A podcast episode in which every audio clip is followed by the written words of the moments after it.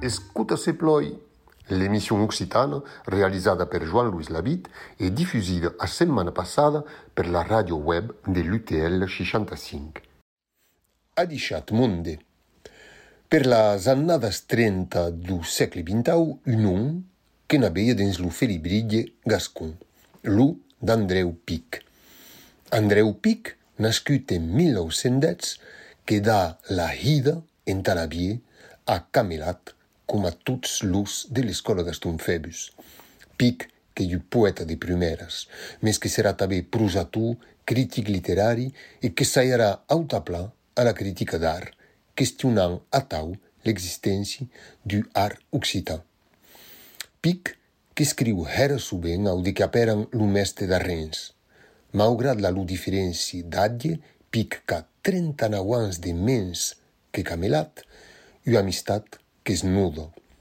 Los dos amics, dins la lu correspondència, que es canvien sus la vita habitanta, l'ana do filibridie, mais subvertut su gascun literari qui en son abasti, sus la literatura gascuna qui floreja a vetz, sus los, los textes, sus la revista, dins la letra qui voi legui, pic qu'a respon a Camelat sus la lectura critica qui aqueste la heita de cauques poemas a acabar de triballar.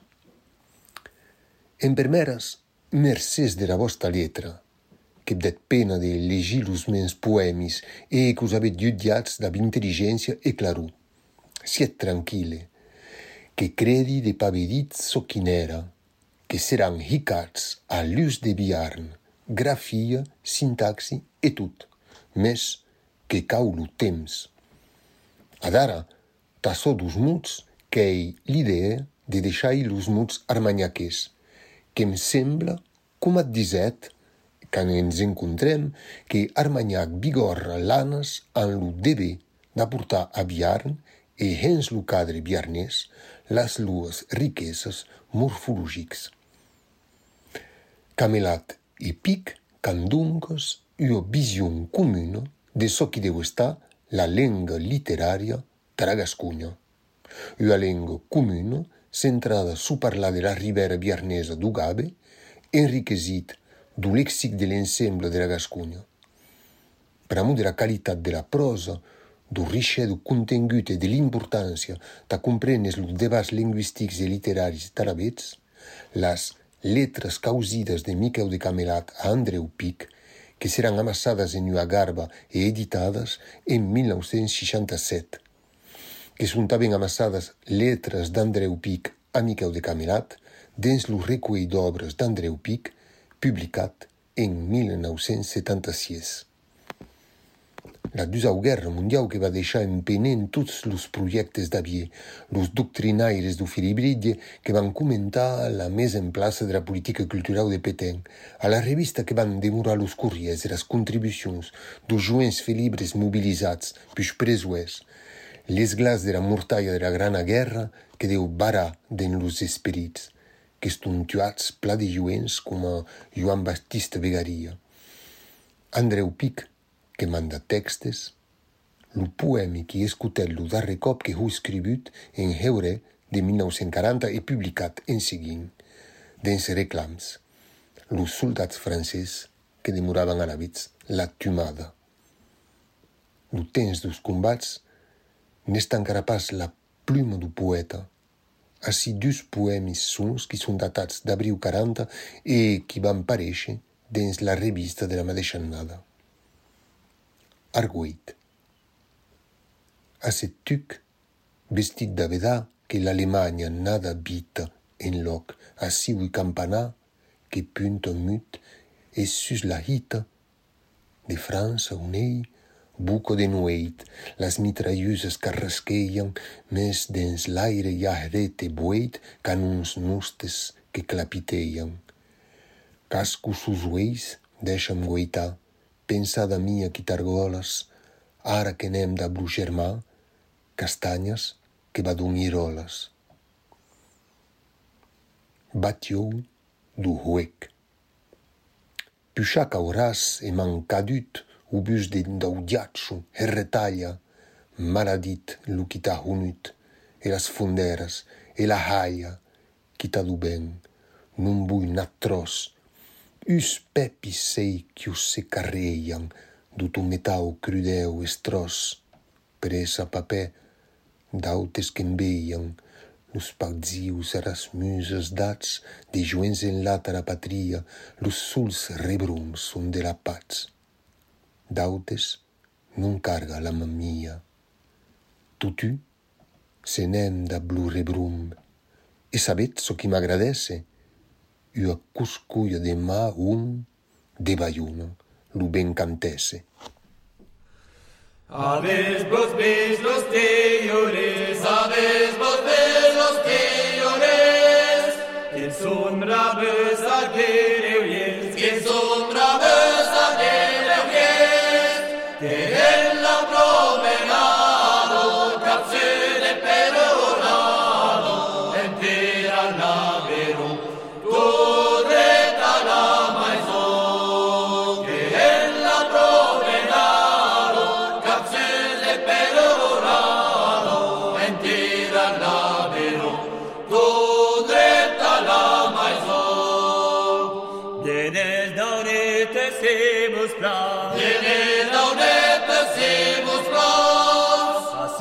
Ukrepnem non estes Goya. Asi ukrepnem non estes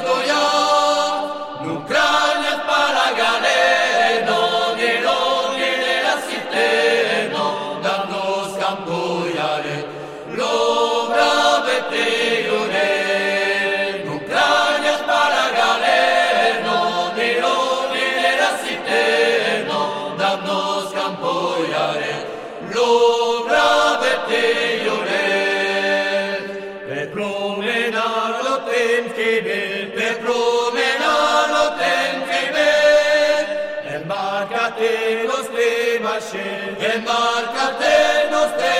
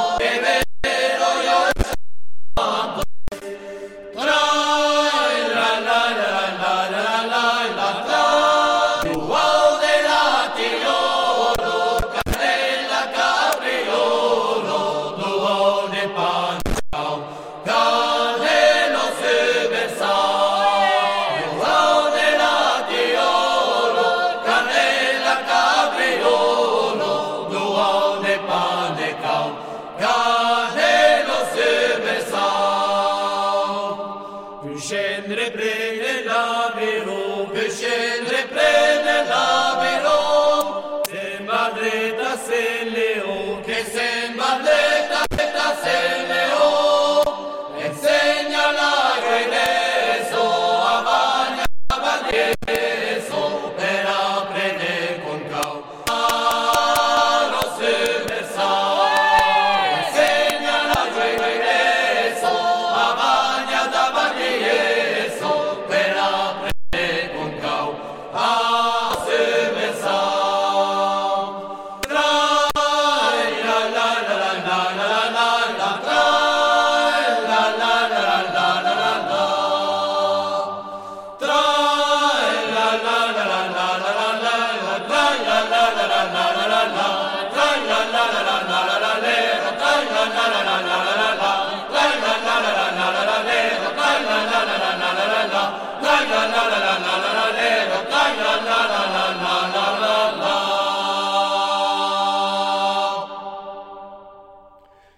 qu'avem escutat los tiules, aquera canta dos mariners de la Du quin se parlava tabin du ben de Bayuno, qu'era cantada pel grup Balaguera dins l'Ulu CD La Buts dos Anjos.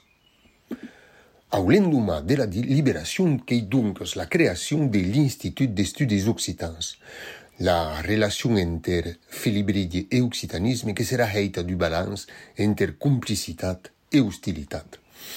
Los reclams de Biarne de Gascogna que tiran endavant e Andreu Pic, com lo seu company Marcel Sembesar, que gahan l'obra en mà t'a ajudar a l'anar de la revista. Que gaitan pensatius, bets cops crítics, l'Institut Occitan a Prava a prene plaça.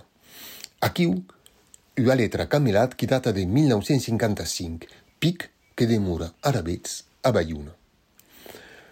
Cabui, aquestes dies la visita de l'Isop qui està en so de la sua nora a Biarritz. Lo suhi Eduard, que i pai putres au cop e que eran debatió. Que em hidava lo desaguís adets mabuts pus de lieo e lus dos jocs floraus. Aquestes que son baduts utistet de crancs, crancs acadèmics, un l'antimistralisme hlureix d'ap pons per profeta. Le prophète Kinyaka et Moussega. Votre Mistral, il est plus poussiéreux et usé que les pierres que vous déterrez à Saint-Bertrand. Mais lievo che si implanta in Gascugna e la grafia dita classica che è adattata au Gascon. plan de joents que van desenvolupar l'occitanisme en concurrència amb l'escola Gaston Febus.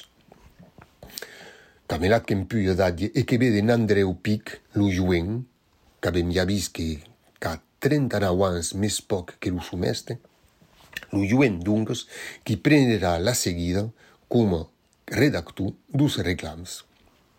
Ailas. En 1958, sia quatre anys abans Camelat, Andreu Pic, que es moreix, duat un au cervet, qu'avè 48 ans. A petits drins, lo filibridie que s'adoleix, Camelat que seguirà l'edició de son poema Imaie, Bellino en grafia classica. Dins les annades 1920, l'equip de l'escola Gaston Febus que harà el pas de la grafia classica du partatge de les amires e de les idees que han fundat l'occitanisme.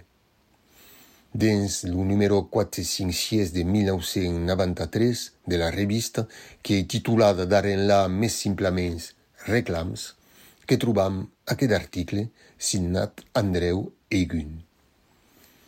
Cinquantenari de l'amour de Simone Weil, 1909-1943. Que hi ha 50 anys, pendent la guerra el 23 d'agost de 1943, Simone Veil, que es moriva, ens un hospital anglès. Quens brembam de Simone Veil e quens juntam, d'abès de, cum, de qui commemoran et cinquantenari de la sua amor, pramo quens volem maquita du debè de reconeixença. Er obra de Simone Veil que hi è stata publicada e mai e partida desempugera su amor. E que hi ho reconeguda en França come hora de França come una das més essencials del nostre segle, que recomendam un de sons escrits on a exprimit sa darrera pensada, l'enracinement. Mes, so que ens pertoca subvertut a nosaltres, homes e hennes de país d'or, que isso que Simone Weil ha pensat e escrit a sujet d'aquella civilizació que s'est expandida autour de Toulouse e la civilizació d'or. Nous cat pas souvent que escrivant en lengua francesa de gran renom amunche una tau prova d'intelligència d'honestetat intel·lectuala com la heit Simone Weil. En 1940 que estu cassata de per eras leis antisemitas del govern de Vichy e que troba refugi a Marsella un s'encontravan es de que Hoegen era zona ocupata pels alemans. Era revista Le Cahier du Sud que has apareixe un recuei d'articles titulats Le Genie Doc. Els autors que n'eren, com Renat Nelly e Jo Busquet, escribans placoneguts en Occitania dus d'aquests articles que ens interessen particularament. E cos deben a Simone Veil, l'agonie d'une civilisation e en quoi consiste l'inspiration occitanienne. Era civilizacion d'espais d'ocs que è stata distruïda per l'imperi de la força, s'ha dit Simone Veil, era pietat que comanda de demora fideu a l'esperit de la civilizacion d'oc vraiment qui répond, comme disait encore Simone Veil, à des aspirations qui n'ont pas disparu et que nous ne devons pas laisser disparaître. De tout à quelle heure, y a tournaran par là, en demeurant, a deixat per brave monde et tu, date bon et escuta ses.